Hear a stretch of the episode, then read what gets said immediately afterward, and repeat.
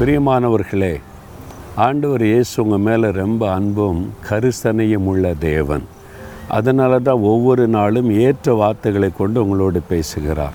எனக்கு எப்படி உங்கள் பிரச்சனை தெரியும்? அவருக்கு தெரியும்ல.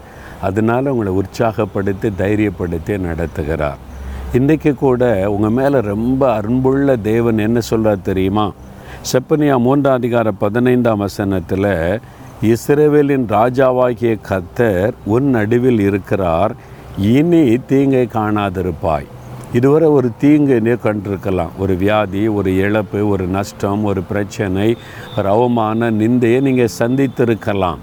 அன்று சொல்கிறாரு இனி நீ தீங்கை காண மாட்ட.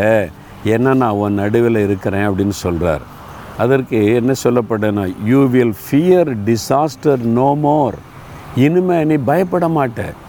இது வரைக்கும் நீங்கள் பயந்துட்டீங்களே இந்த கொள்ளு நோய் தாக்கிறோமோ வேலை போயிருமோ பிஸ்னஸ் போயிருமோ ஊழியம் அவ்வளவுதானோ இனிமே அப்படியெல்லாம் பயந்தீங்கல்ல இனிமேல் நீங்கள் பயப்பட மாட்டீங்க. இனி தீங்கு உங்களை துக்கப்படுத்தாது. இனி தீங்கை காண மாட்டீங்கன்னு கத்தர் சொல்கிறார் விசுவாசிக்கிறீங்களா?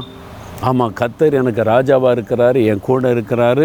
அதனால் இதுவரை கண்ட தீங்கை இனி நான் காண மாட்டேன். அதெல்லாம் போய்விட்டது ஒளிந்து விட்டது. இனி தீங்கு என்னை தொடராது என்னை பாதிக்காது. தைரியமாக சொல்கிறீங்களா நீர் எனக்கு ராஜாவாக இருக்கிறபடியால் தீங்கு என் மீது வராது. இனி நான் தீங்கை காண மாட்டேன் உம்முடைய வாக்குத்தத்தத்தை விசுவாசிக்கிறேன். இன்றையிலிருந்து அற்புத மாற்றத்தை நான் பார்க்க போகிறேன். உமக்கு ஸ்தோத்திரம் ஸ்தோத்திரம். இயேசுவின் நாமத்தில். ஆமேன் ஆமேன்.